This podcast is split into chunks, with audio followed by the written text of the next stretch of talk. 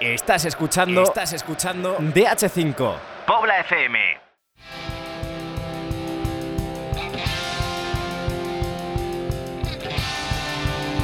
DH5 de Pobla FM. Escribimos el futuro.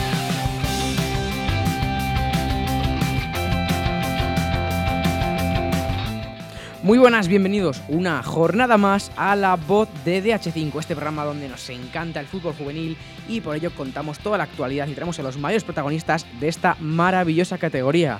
Maravillosa como es mi compañera Irene Yustres, muy buenas. Por favor, se halago, como así se viene, aunque sea en helicóptero, ¿eh? Es que yo hilo muy fino. Se viene ahí aunque sea a ras. ¿Sabes también quién hila muy fino? ¿Quién? Pues nuestro compañero Miguel Casado, de Cada Día Va Más. ¿Qué tal, chicos? Muy buenas. Aquí estamos una semana más. Y te queremos ver aquí todas las semanas. Aquí estaremos, no te preocupes. Y te anclamos. Como queremos ver, aunque no le podemos oír porque está ahí en las teclas, en los micros, a nuestro querido David Bro. Muy buenas. Nos manda un beso. Nos manda un besito hoy y enseguida vamos con nuestro protagonista, que hoy es un pepino de protagonista.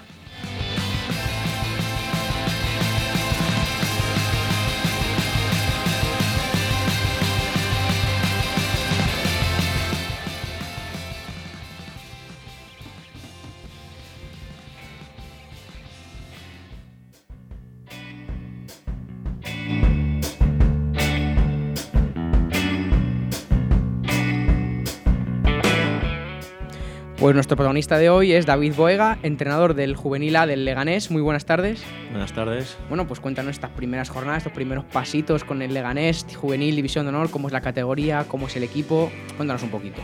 Bueno, pues la categoría es un pasito más a lo que estábamos acostumbrados, ¿vale? Llevábamos 4 años en el Juvenil Nacional y bueno, pues más que nada aclimatándonos un poco a lo que requiere la categoría y lo que debemos de dar.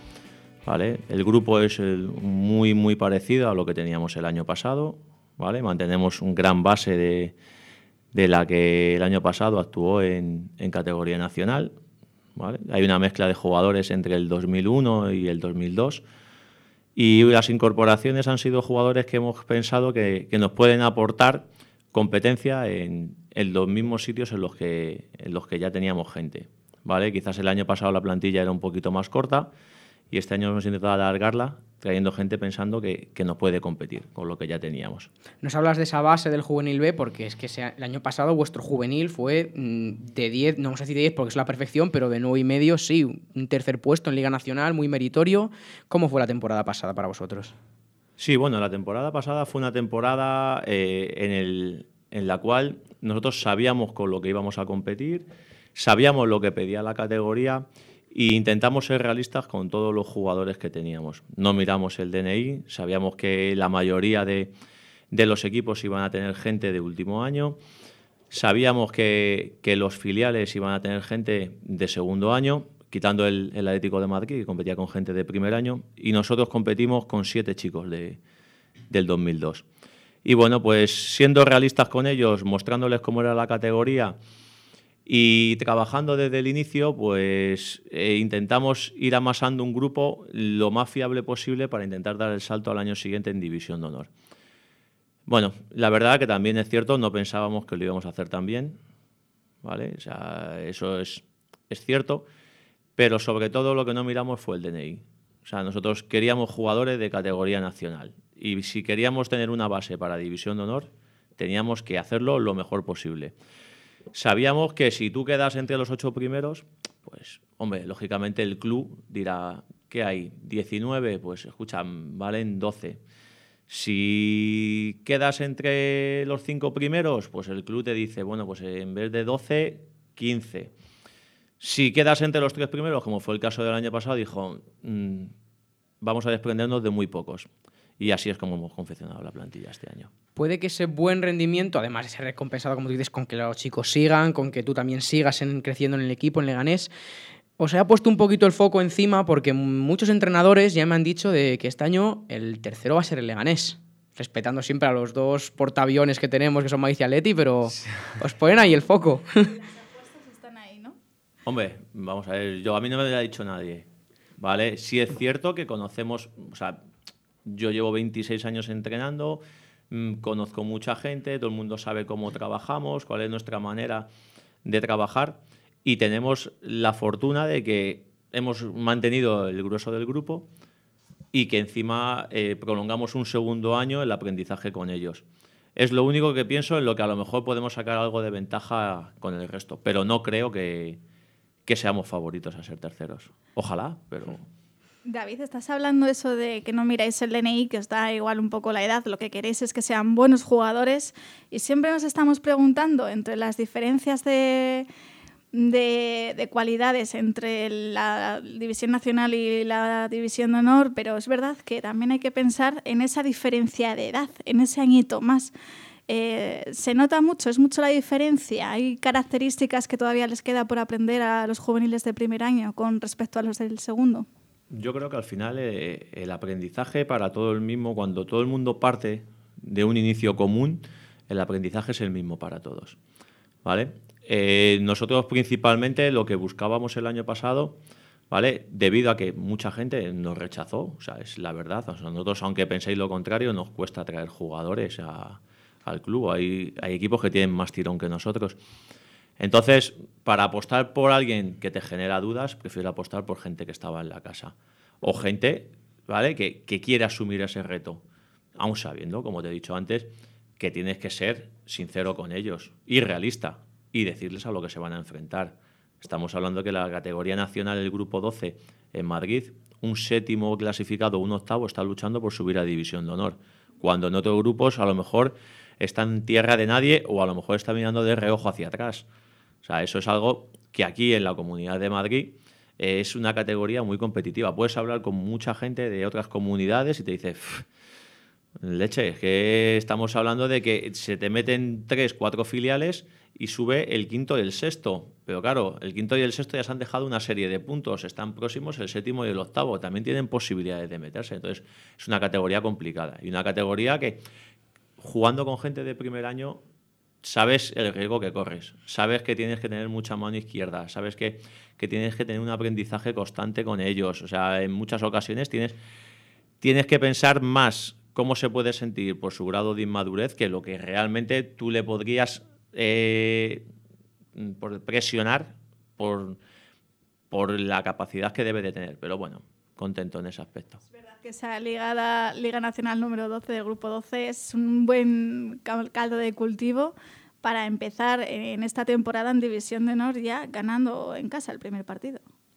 Sí, bueno, tuvimos un arranque con el Rayo Vallecano en el cual conseguimos los 3 puntos, pero luego fallamos en los 2 siguientes partidos, ¿vale? Bueno, el partido con el Atlético de Madrid...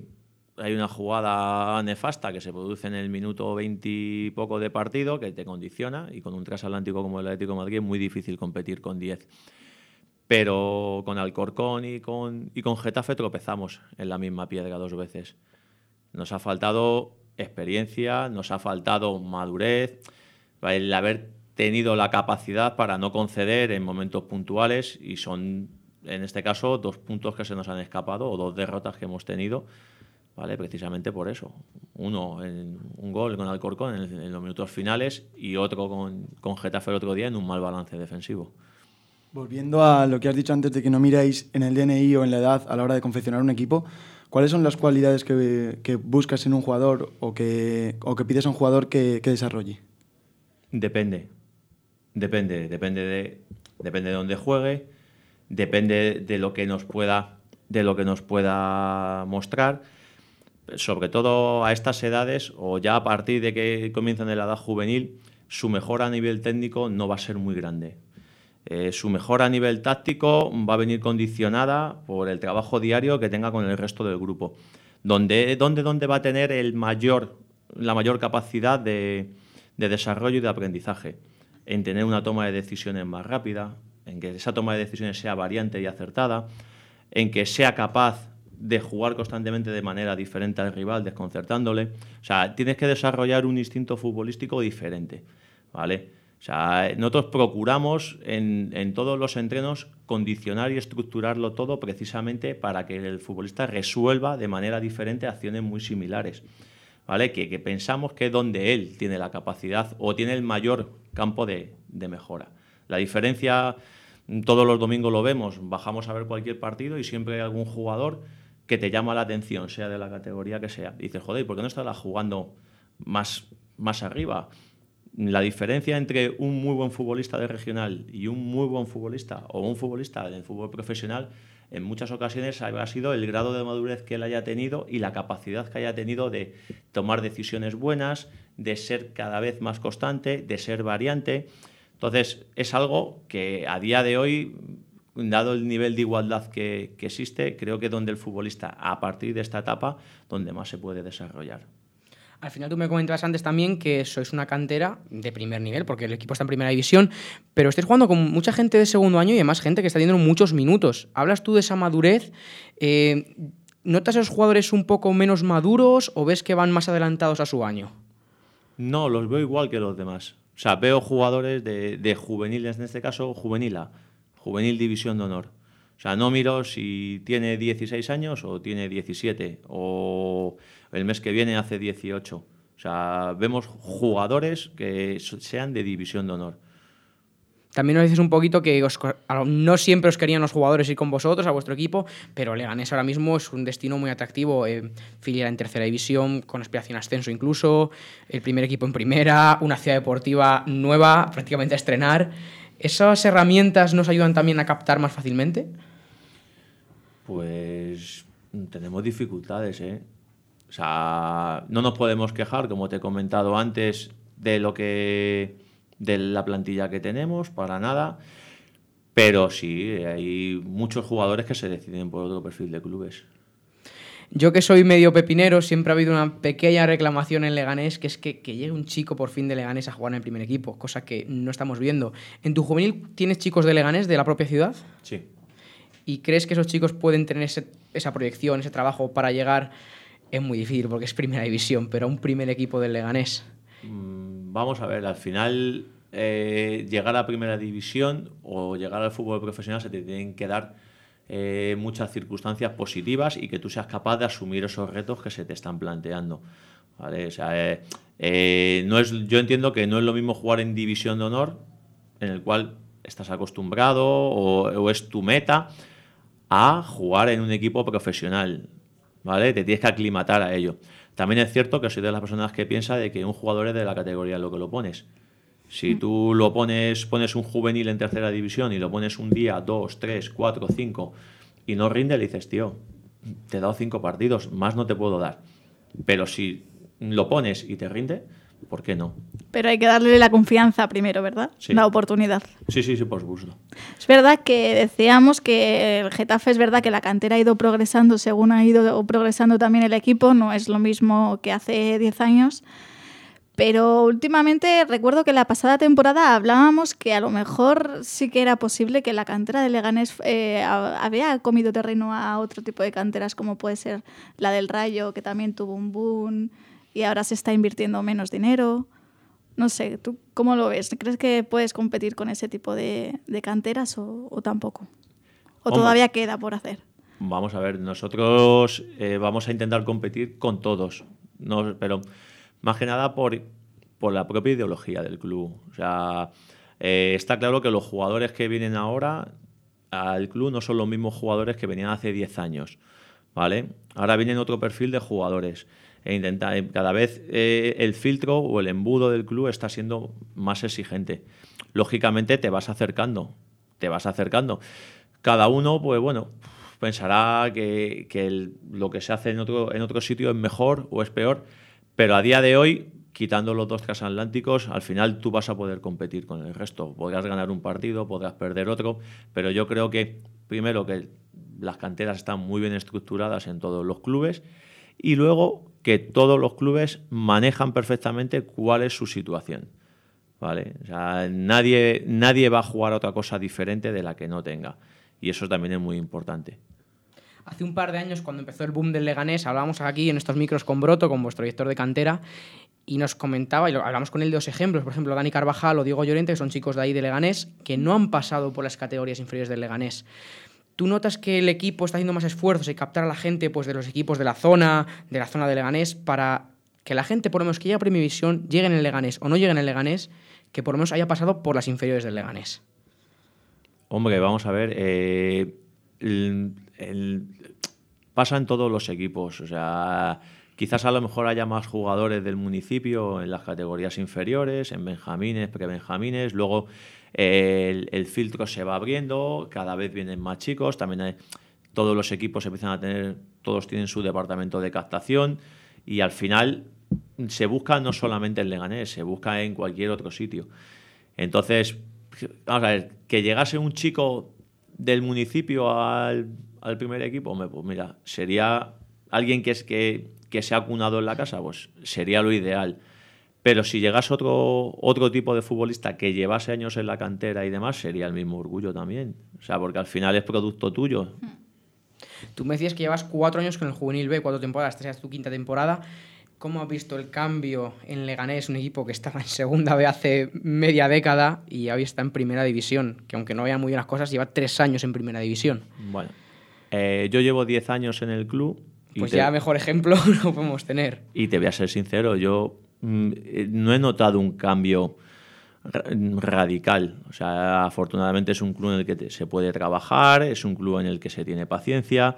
Es un club en que no ha perdido la esencia que teníamos cuando estábamos jugando en segunda B, ¿vale? Cuando el primer equipo estaba en segunda B, incluso jugándose un descenso a tercera división. Entonces, yo en ese aspecto no he notado gran diferencia. ¿Diferencia en cuanto a qué? Pues diferencia puede haber, pues como hemos comentado antes, en que el perfil de jugadores que vienen ahora es diferente al que venía antes.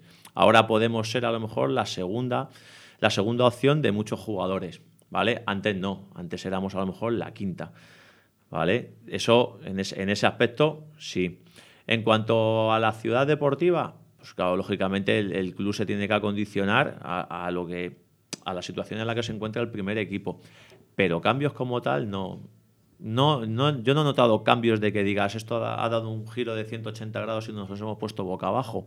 No, yo puedo hablar perfectamente con Jorge Broto, no hay ningún problema, seguimos siendo cercanos, tenemos la misma relación, nosotros entrenamos 2 días en Ciudad Deportiva, en el campo anexo a la Ciudad Deportiva y 2 días en el anexo de Butarque, tenemos la misma relación entre entrenadores que teníamos anteriormente, no ha habido tampoco grandes cambios en cuanto a las rutinas diarias de las categorías inferiores, entonces, o sea, sí, es un club profesional que poco a poco va cumpliendo etapas, te tienes que ir aclimatando al nivel de exigencia que el club te va marcando, pero no ha sido un giro totalmente brusco ni un cambio radical de timón.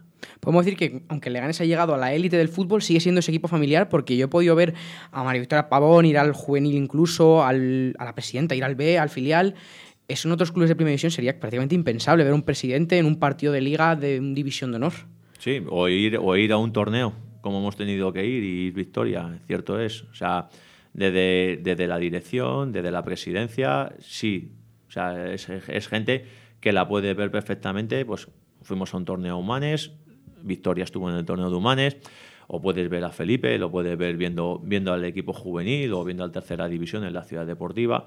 Entonces, es algo que estás acostumbrado. O sea, lo ves normal cuando hace 10 años el equipo estaba en segunda división B y ahora pues lo sigues viendo normal. Yo, ¿vale? A lo mejor otra persona que entre nueva al club y demás, pues a lo mejor lo ve, pero siempre agrada. Siempre agrada que tengas una visión tan cercana de la gente que rige los destinos del club. Tú en estos 10 años, ¿qué es lo que más valoras en el Leganés?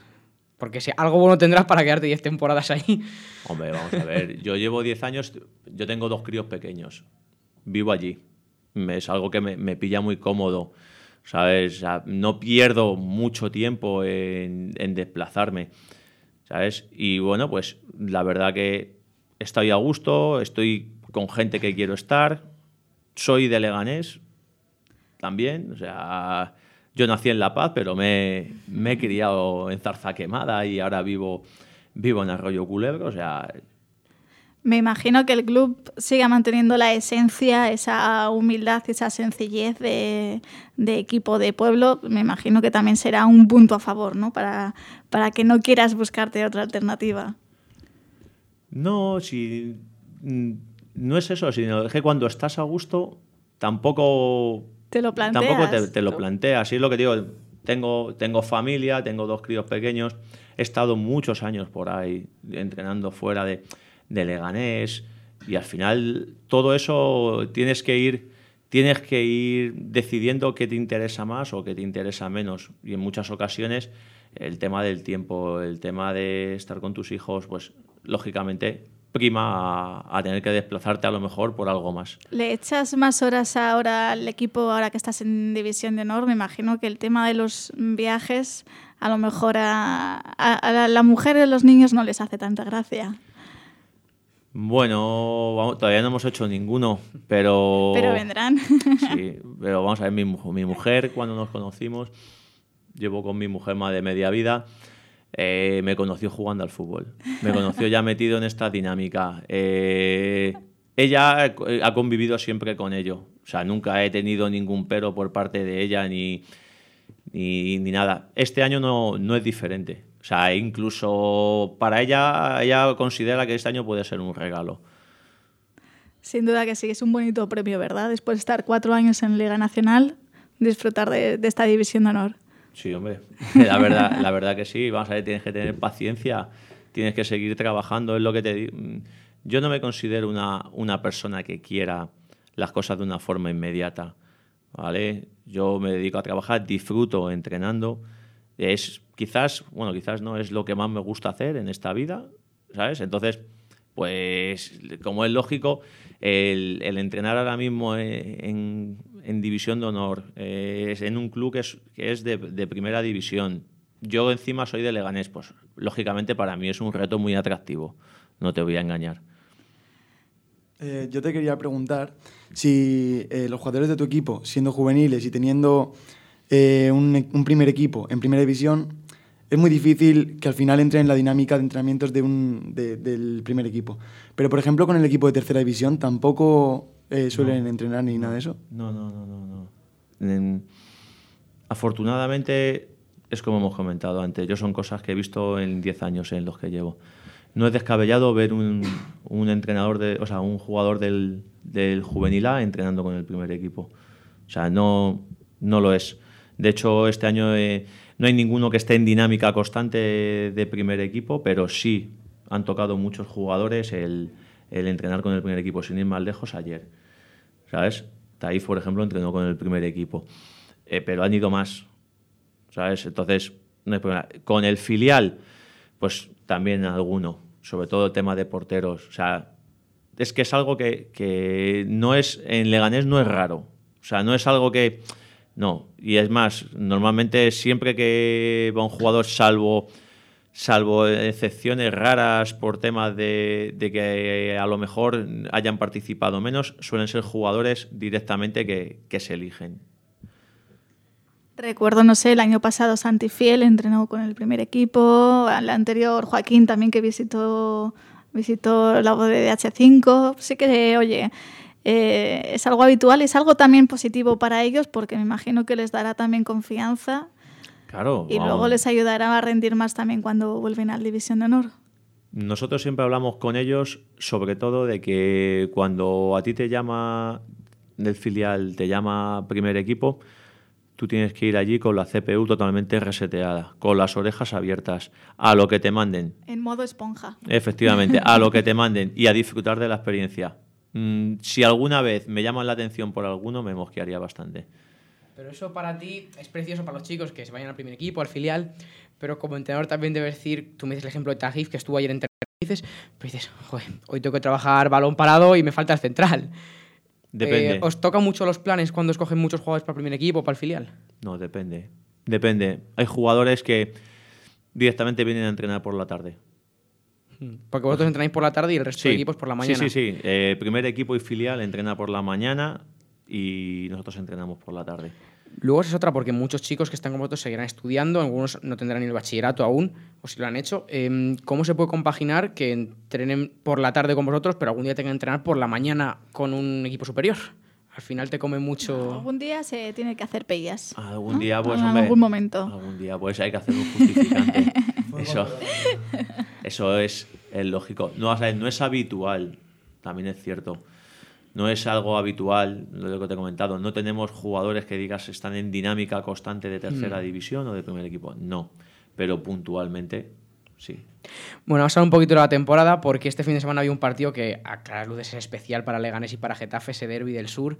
Un partido más muy disputado que al final, como hemos dicho, igual que en Alcorcón, un detalle hace que los 3 puntos se queden allí. ¿Cómo viste tú el partido? Bueno, el partido lo vi muy, muy igualado. Vi un partido de 0-0, ¿vale? O sea, no hubo grandes ocasiones por parte de ninguno de los dos equipos. Hubo 2 goles anulados a favor nuestro, uno por un fuera de juego y el otro no es fuera de juego, es una falta. Luego el árbitro nos lo dice, que lo agarra por detrás y se anticipa. Y vi un partido de 0-0, un partido de 2 equipos que se conocían perfectamente, que sabían cuáles eran sus puntos fuertes, sus puntos débiles, y cada uno intentamos jugar nuestras armas. Cierto es que, como hemos comentado, en un mal balance defensivo, ellos se llevan la victoria, pero no tenemos que salir disgustados del partido que hacemos, ¿vale? Es un partido que al final se define por un detalle. Ojalá hubiera sido a favor nuestro, pero el partido nosotros lo habíamos planteado para ganar, pero según se desarrolla, es un partido que es un partido de empate. Pero bueno, o sea, felicitarles a ellos, ¿sabes? Aprender de nuestros errores, como les hemos dicho a los chicos, que al final en otras categorías no, pero en esta categoría cuesta mucho hacer un gol y un despiste te cuesta un partido. Entonces, a seguir trabajando e intentar enmendarlo la semana que viene. O sea, es lo bueno que tiene esta categoría. O lo primero que debes de aprender es que el partido acaba e inicia otro. No puedes estar, ¿sabes?, pensando de lo que podías haber hecho. Se ha acabado y a pensar en el siguiente.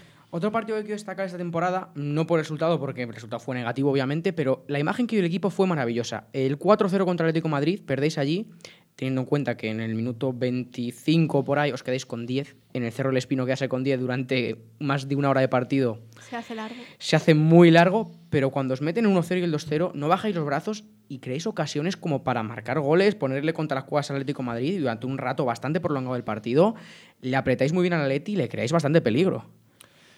Bueno, vamos a ver. Al final, en un partido que se te pone totalmente de espaldas, te quedas con un jugador menos. Lo que al final tienes que intentar es ser tú mismo. Es decir, tú vas a jugar, yo voy a jugar también. A ver hasta dónde llego, ¿vale? La verdad, el resultado para mí es abultado.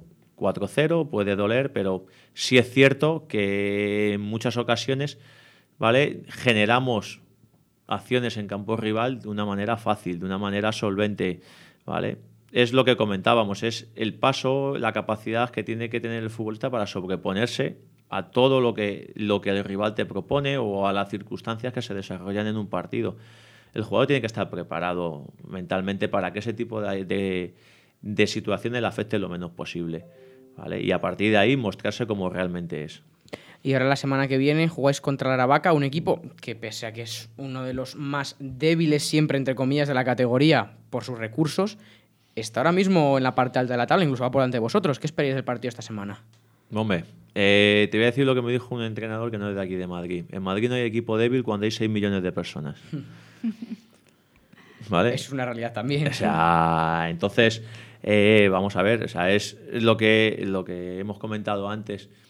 Cada equipo tiene su idiosincrasia, tiene su estructura, tiene su manera de jugar, y en el fútbol todo vale. Mientras las normas te lo permitan, todo vale. Entonces, ¿qué sucede? Tú al final te acomodas a lo que tú tienes y con eso compites, ¿vale? Para mí Aravaca lo está haciendo fenomenal. Como tú dices, ellos llevan 3 años consecutivos, Óscar lleva cambiando jugadores y 3 años sacando muy buenos resultados. Este año no tiene por qué ser algo diferente, ¿vale? Nosotros los hemos visto competir, es un equipo que te compite igual en el minuto 1 que en el 90, es un equipo que te compite igual con el marcador a favor que con el marcador en contra. Entonces va a ser un partido muy complicado, pero para eso está, para que al final tú también te adaptes a lo que el rival te proponga, y si quieres ser mejor, tienes que dar más. Lo primero, siempre mandarle un fuerte abrazo a Óscar Martos, que es un entrenador como la copa de un pino, y el Aravaca es un equipo que siempre compite, tú lo dices. Pero vosotros veis esa adaptación, vosotros jugáis en un campo de hierba natural enorme, grande, cuando tenéis que ir a Ganapanes, al Sanfiz, equipos más pequeñitos de una hierba artificial, ¿notáis mucho ese cambio vosotros? No, No, o sea, no tiene por qué, lo como te comentaba antes. Nosotros hay 2 días que entrenamos en sintético, entrenamos en el anexo. ¿Vale? Sí, las dimensiones del anexo pueden ser un poquito más grandes, pero al final yo como entrenador tengo que planificar y programar en torno a los puntos fuertes que tiene el rival, y cada rival tiene una manera de jugar, ¿sabes? Y yo me tengo que adaptar a su campo, me tengo que adaptar a su forma de jugar, y dentro de lo que de la propuesta que nosotros tenemos, intentar ser lo más fiables posibles. Bueno, hasta el momento te has enfrentado con canteras, ya me he dicho Atlético de Madrid, Alcorcón, Getafe, Rayo Vallecano. ¿Cuál ha sido el equipo? No vamos a poner Atlético de Madrid porque fue un partido muy peculiar, con unas circunstancias muy especiales. ¿El equipo más potente que has visto hasta el momento? ¿De los que nos hemos enfrentado? Sí, ya digo, el Atlético de Madrid vamos a intentar descartarlo sí, automáticamente. El partido más difícil que hayas dicho. Aunque lo hayáis ganado, puede ser ganado o perdido. No, ya, o sea, vamos a ver. Yo creo que todos los partidos han sido muy complicados en todos los aspectos, ¿vale? Potentes, al final cada uno juega sus cartas. Me gustó mucho Alcorcón, me parece que Getafe tiene una disciplina excepcional, me parece que Adarve cumple varios registros que no cumplía en años anteriores. O sea, creo que todos los equipos tienen muy buena estructura, ¿vale? Sorprenderme, no, difícil tampoco, porque al final la categoría es lo que tiene. O sea, la categoría tiene que cada día va a ser, entre comillas, una batalla diferente que tienes que jugar con tu ejército, con tus peones, ¿vale? Intentar sacar el máximo provecho de todos ellos. O sea, afortunadamente, de verdad, estoy muy contento de poder competir en ella. Como decíamos antes, se han puesto bastantes expectativas en este equipo del juvenil A del Leganés. ¿Cuál es el objetivo que te marcas tú? No sé si esa tercera posición en la Liga, el objetivo que pones tú para el equipo, más o menos. El objetivo tiene que ser sacar jugadores. O sea, al final, todos los equipos de cantera son presa de sus propios resultados. Cuanto mejor lo hagas, más posibilidades tienen ellos de progresar, bien sea en el filial o en otro equipo de superior categoría en el año senior, ¿vale? Entonces, como objetivo, nosotros el objetivo que tenemos siempre es el siguiente encuentro. La final, la competición nos pondrá en el sitio donde tenemos que estar, pero objetivo como tal, nosotros no nos hemos puesto objetivo. Tampoco tenemos un objetivo del club que nos haya dicho tenéis que estar entre los 5 primeros. No, extraña. Me extraña que Broto no te haya dicho nada, te tienes que llegar aquí. Puedes hablar con él, Irene, puedes hablar con él sin ningún tipo. No tenemos. O sea, en esa yo desde que he estado, desde que estoy allí, jamás me han dicho tienes que quedar entre los 4 primeros, entre los 3 primeros. No. O sea, y este año no es un año diferente. Lógicamente, vamos a ver, cuanto mejor lo hagamos, mejores para el club y mejores para los chicos. Igual que este año se ha mantenido prácticamente toda la base que teníamos el año pasado, ¿vale? Debido a los resultados, el año siguiente no tiene por qué ser diferente. Y David, es verdad que es temprano todavía, es pronto, pero ¿qué 3 puntos positivos o características dirías que definen a tu equipo? No vamos a dar muchas pistas a los rivales tampoco, pero... No, vamos...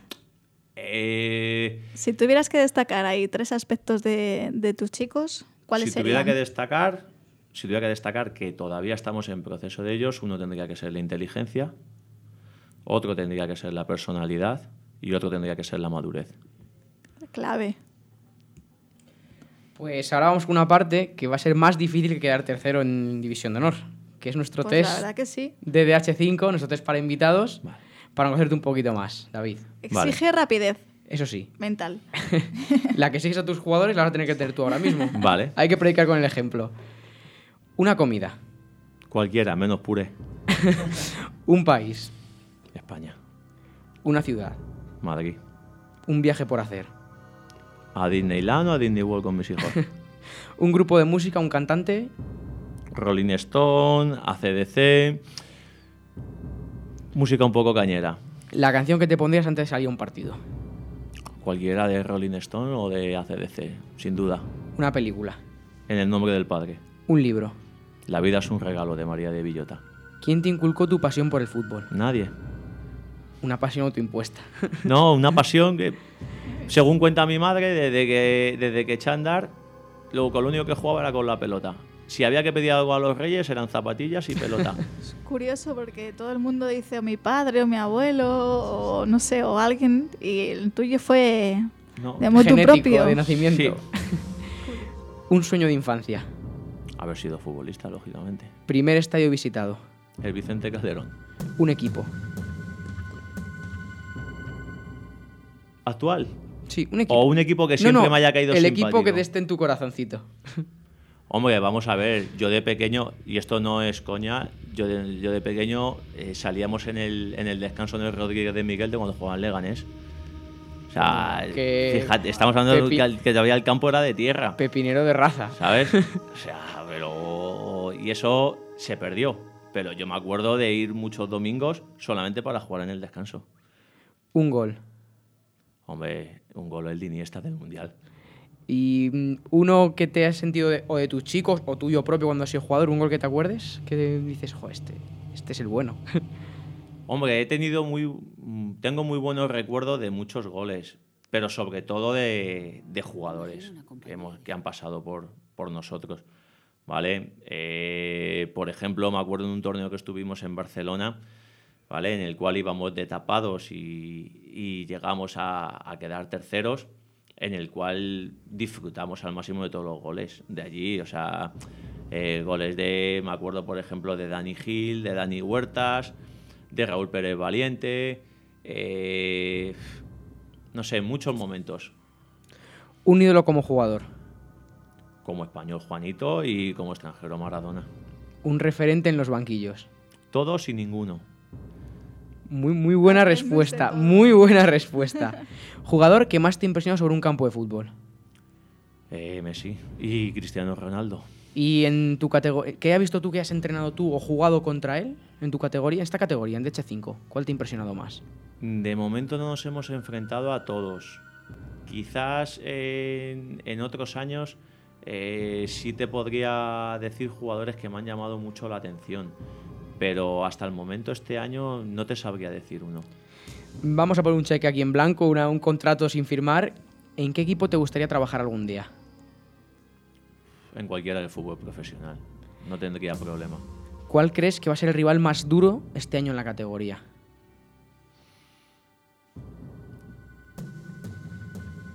Hombre, vamos a ver. Si quitamos a los dos transatlánticos... ¿Vale? De que están en la categoría, creo. Pienso que quizá Valladolid, Alcorcón puedan ser los dos rivales más complejos. Los otros está claro que al final no vale con hacer un partido perfecto. Tienes que hacer un partido perfecto y tener suerte. ¿Mayor alegría de la temporada hasta el momento? Ninguna. De momento estamos trabajando y las alegrías hay que disfrutarlas al final. ¿Y cuál crees que puede ser la mayor alegría o te gustaría que fuese la mayor alegría al final de temporada? Mi mayor alegría me considero en haber hecho una buena campaña, pero sobre todo en que muchos jugadores promocionasen. ¿Y hasta el día de hoy cuál ha sido la mayor excepción? Todas las derrotas. Llevo muy mal el perder. Un sueño por cumplir en la categoría. No te lo sabría decir, no lo he pensado. No, un sueño, no. O sea, quiero disfrutarla, quiero trabajar al máximo, quiero sobre todo dar a mis jugadores lo que ellos me piden. O sea, eso es algo que para mí creo que es fundamental. O sea, que tus jugadores cada día te exijan más, que veas que cada vez el grado de dificultad tiene que ser mayor porque ellos son capaces de sobreponerse. Eso quizás es el mayor reto que debo de afrontar este año, y en ello estoy. Podemos decir que trabajaremos el hoy para disfrutar del mañana. Efectivamente. Un deporte que no sea el fútbol. Mountain bike. Una profesión que no tenga ninguna relación con el fútbol. Me da igual cualquiera la que sea, mientras disfrute. ¿Cuáles son las 4 provincias de Galicia? Pues a ver, Lugo, Pontevedra, Ferrol y Coruña. No, Ferrol no. Ferrol... Orense. Bueno, Casi. Un 7,5. Oye, pero me ha gustado mucho eso de que son los jugadores los que te ponen a ti el reto. Sí, vamos a ver. Fíjate qué curioso que normalmente es el jugador, pensamos en el jugador como un ente, un sujeto que va a entrenar pasivo, y poco más. Que recibe. Más bien eso que... es. Y sin embargo tú lo transmites como alguien activo que está escuchándote, que está aprendiendo de ti y que te está pidiendo aprender más, ¿verdad? Y ser hombre, mejor. Es que al final es un aprendizaje recíproco. Es un aprendizaje recíproco. O sea, yo todos los días que bajo a entrenar, bajo a aprender. El día que deje de aprender... dejaré de entrenar, lo tengo claro. Pero también está claro que yo no estoy en posesión de toda la verdad. Al final, un entrenamiento no lo hace bueno el entrenador, ¿vale? Ni una tarea la hace buena el entrenador. Es el jugador el que hace una buena tarea, el que te hace que la tarea más sencilla sea la mejor del mundo, siempre y cuando tú le llegues, ¿vale? Entonces, cuando el jugador entra en esa dinámica, al final su nivel de exigencia va siendo mayor. O sea, empieza a desechar cosas más sencillas para querer llegar a cosas más complicadas. Entonces, ahí es donde realmente está el reto del entrenador, en que cada día que vaya a entrenar, el jugador llegue y diga, vamos a ver, será que seas capaz de lo que estamos comentando, de solucionar situaciones complicadas, situaciones en inferioridades numéricas, situaciones en las... Al final es un aprendizaje constante. O sea, yo aparco totalmente el aprendizaje autodidacta que ha podido tener un futbolista hasta antes de llegar a nosotros para que empiece a transmitir y a empezar a entender lo que es el juego. Nosotros tenemos que entender el juego en todos sus aspectos y eso es muy importante y eso el entrenador ahí no puede fallar. Aprendiendo todos. Bueno, David, nos encanta tu metodología de trabajo. Ha sido un placer tenerte aquí con nosotros. Sí, esperemos que vuelvas dentro de no mucho. De unos meseditos y que podamos decir que el sueño en la categoría se ha cumplido. Estoy a disposición vuestra cuando queráis y solamente tenéis que darme un pequeño toque, una llamada de teléfono y aquí estaré con vosotros. Muchísimas gracias y muchísima suerte para este fin de semana. Hasta la próxima. Vale, muchas gracias.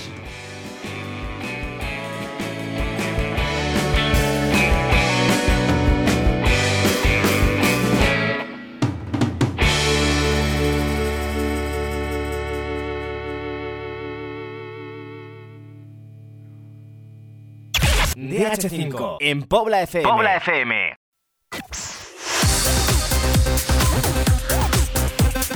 Bueno, pues después de la entrevista con nuestro protagonista de hoy, David Boega, vamos a continuar con el resto de personajes y protagonistas de esta sexta jornada de División de Honor. Comenzamos con Jesús Domínguez, que nos trae a David García, el míster del Santa Marta, tras la derrota por 4-0 ante el Valladolid. Mario del Amo hablará con Rufo, jugador del Alcorcón, que ganó 3-0 al Pinto. Lucía Pérez nos trae a Cari, el míster del Getafe. Jesús López habló con Pascu, jugador del Aravaca, y con Germán Rojas, míster del Badajoz. Y Enrique y Mario nos traen para finalizar a Juan Maránguez, entrenador del Móstoles. Nos encontramos con David García, de la Unión Deportiva Santa Marta. Partido marcado por esos 3 goles en apenas 12 minutos por parte del Real Valladolid, ¿verdad? Sí, bueno, nos ha condicionado mucho, han tirado 4 veces a puerta, nos han marcado 3 goles en esos primeros 15 minutos, hemos pecado un poco de falta de contundencia, sobre todo en zona defensiva, y bueno, el partido ya se nos ha puesto cuesta arriba y es muy difícil, sobre todo anímicamente, recuperar al jugador. Quizás también por eso, ¿no? Porque ha sido en 3 chispazos, en 3 acciones rápidas del Real Valladolid, y hasta ese momento... Incluso habíais dispuesto un par de disparos, no demasiado claros, pero se puede decir que hasta casi en cierta manera estabais dominando vosotros. Sí, bueno, yo quitando hasta el primer gol, hasta la falta que hacemos, que sacan rápido y nos despistamos totalmente. Hasta ahí yo creo que hemos empezado bastante bien, que hemos apretado bien, que el equipo está bien organizado, que hemos llegado 2 veces con el lateral derecho profundo, que hemos finalizado claro, pero bueno, sí que hemos tenido bastante protagonismo hasta que, bueno, pues eso, que llega el segundo, que llega el tercero y a partir de ahí el equipo ha seguido porque hemos tenido balón, sobre todo en segunda parte, hemos estado bastante en campo contrario, nos ha costado mucho, sobre todo de 3 cuartos para arriba, finalizar la jugada. ¿Y qué le dice uno al equipo al descanso cuando ve que sin haber sido demasiado inferior va perdiendo 3-0? Bueno, que sobre todo el nivel de contundencia que en esta categoría, como no seas contundente, lo acabas pagando contra un buen equipo, muy buen equipo como el Real Valladolid, que tiene muy buenos jugadores, nos perdonan. Entonces, bueno, segunda parte a dar la cara, intentar ganar la segunda parte y intentar intentar remontar marcando un gol rápido en los primeros minutos. No ha podido ser, no se marca el cuarto. A seguir trabajando, a pensar en el próximo finde y a currar. Es muy pronto, cosecha de 7 puntos. El equipo de esta jornada, pero en una situación cómoda. A pesar de la goleada de hoy, preocupación a día de hoy cero. Nosotros siempre estamos preocupados. Al final pensamos semana a semana, estamos pensando en los 35 puntos. Bueno, sabemos que ahora mismo nos hacen falta 28 y bueno, a partir de ahí tenemos que currar para todos los partidos una final. Somos un club humilde, un club de la zona media-baja de la clasificación y cualquier partido nos va a costar mucho. Sí, compañeros, estas son las palabras de Rufo, hoy el número 7 del Alcorcón, que ha marcado un golazo tremendo en los últimos compases del partido, un gol con pierna zurda de empeine y la bola queda en el larguero, imposible para el arquero visitante. Y nada, nuevos 3 puntitos para el Alcorcón, que vuelve a la senda de la victoria. Estamos con Rufo, el número 17 del Alcorcón. Buenas, Rufo, ¿qué tal? Muy buenas. ¿Cómo has visto el partido? Ha sido un partido complicado. Hemos tenido ocasiones, hemos sabido aprovecharlas, pero nos hemos visto superiores y hemos sabido controlar el partido. Y bueno, llega los últimos instantes del partido y llegas tú con un golpeo de zurda, con un chicharro tremendo para poner el 2-0. Eso se viene solo a la cabeza, tienes en la cabeza el gol, en que la tienes que meter y bueno, hay ocasiones en las que falla, otras que metes y tienes la suerte de poder meterla hoy. Y con este gol, ¿cómo te ves para el siguiente partido? Más confianza. Hay que ser bastante constante, ser muy intenso, pero bueno, esta liga es muy difícil y hay que tener cabeza y aprovechar las máximas ocasiones posibles.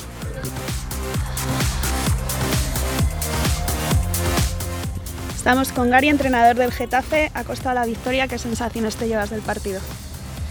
Pues bien, positivas. Creo que hemos sido mejores, a lo mejor no con el balón, pero sí controlando el juego y hemos dispuesto de muchas más que ellos, aparte de los 2 goles anulados que bueno, habría mucho que decir.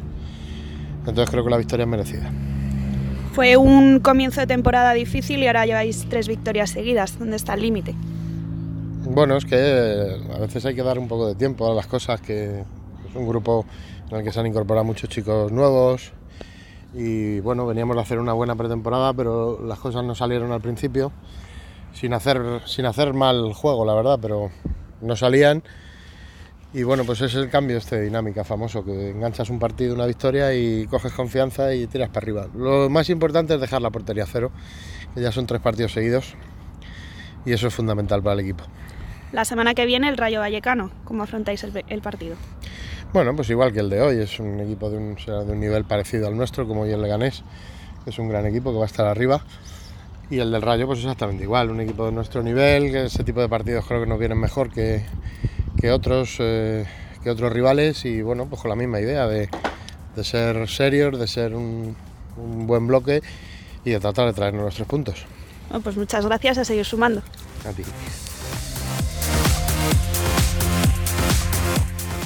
Estamos con Pascu, el jugador del Aravaca. 2-0, un partido muy serio del equipo hoy.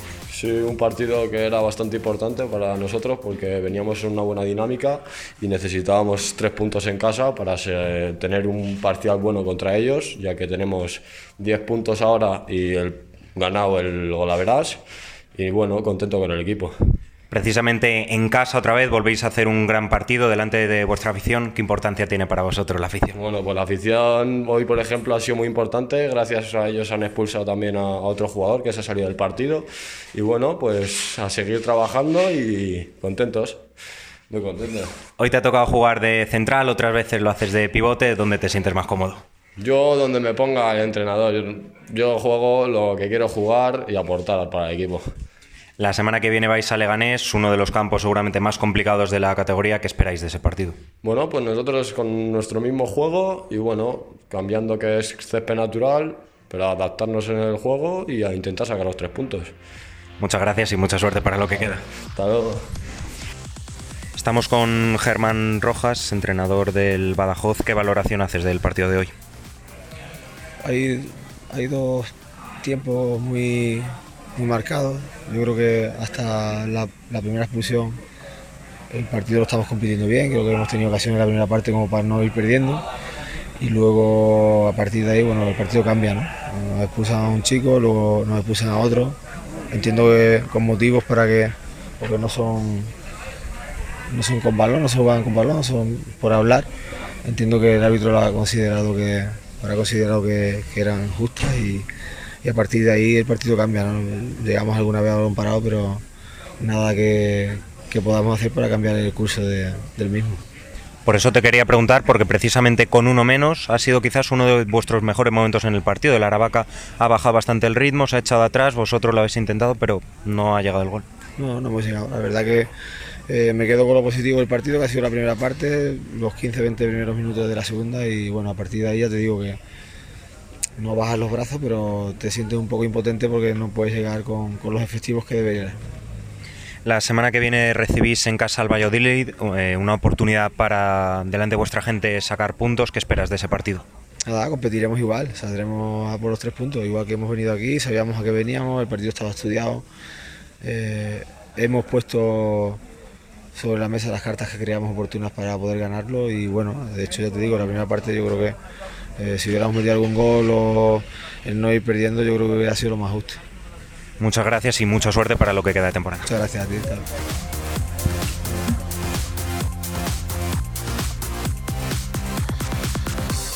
Bueno, estamos con Juanma, técnico del Club Deportivo Móstoles. Buenas, Juanma.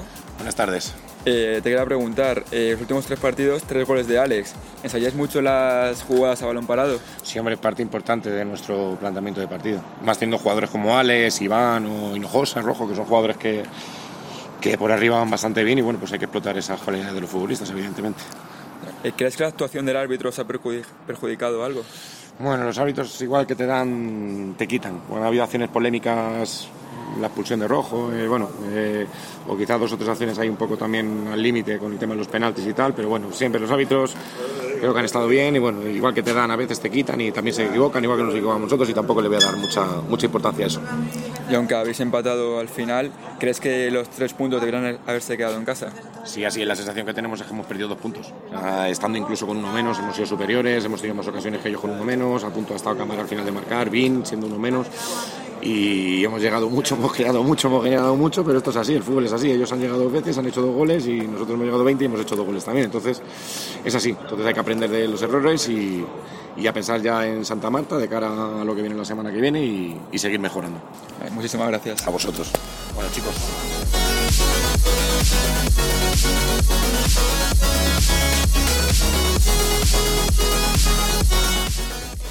Pues vamos con los horarios de la jornada 7 que arrancará el sábado 19 de octubre a las 4:15 en el Cerro del Espino con un Atlético de Madrid, Burgos. Vamos con un Badajoz, Valladolid en el campo de Eusebio Bejarano.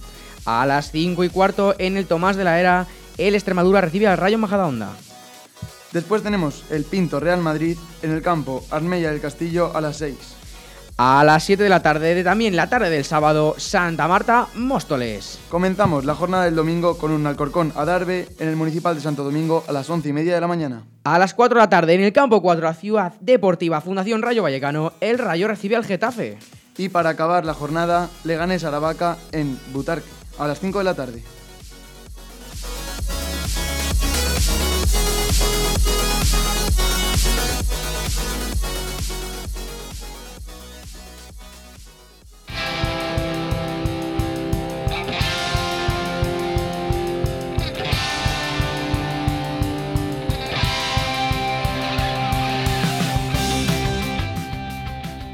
Pues ha sido un placer teneros una semana más aquí en la boda DH5, pero esto no para la división de honor y no vamos a parar nosotros, ¿no, Irene Yustres? Por supuesto que no, estaremos la próxima semana al pie del cañón también la aquí. La jornada 7 ya empieza, vamos a contarla aquí la semana que viene, también estará Miguel Casado para contarla. Aquí estaremos sin duda.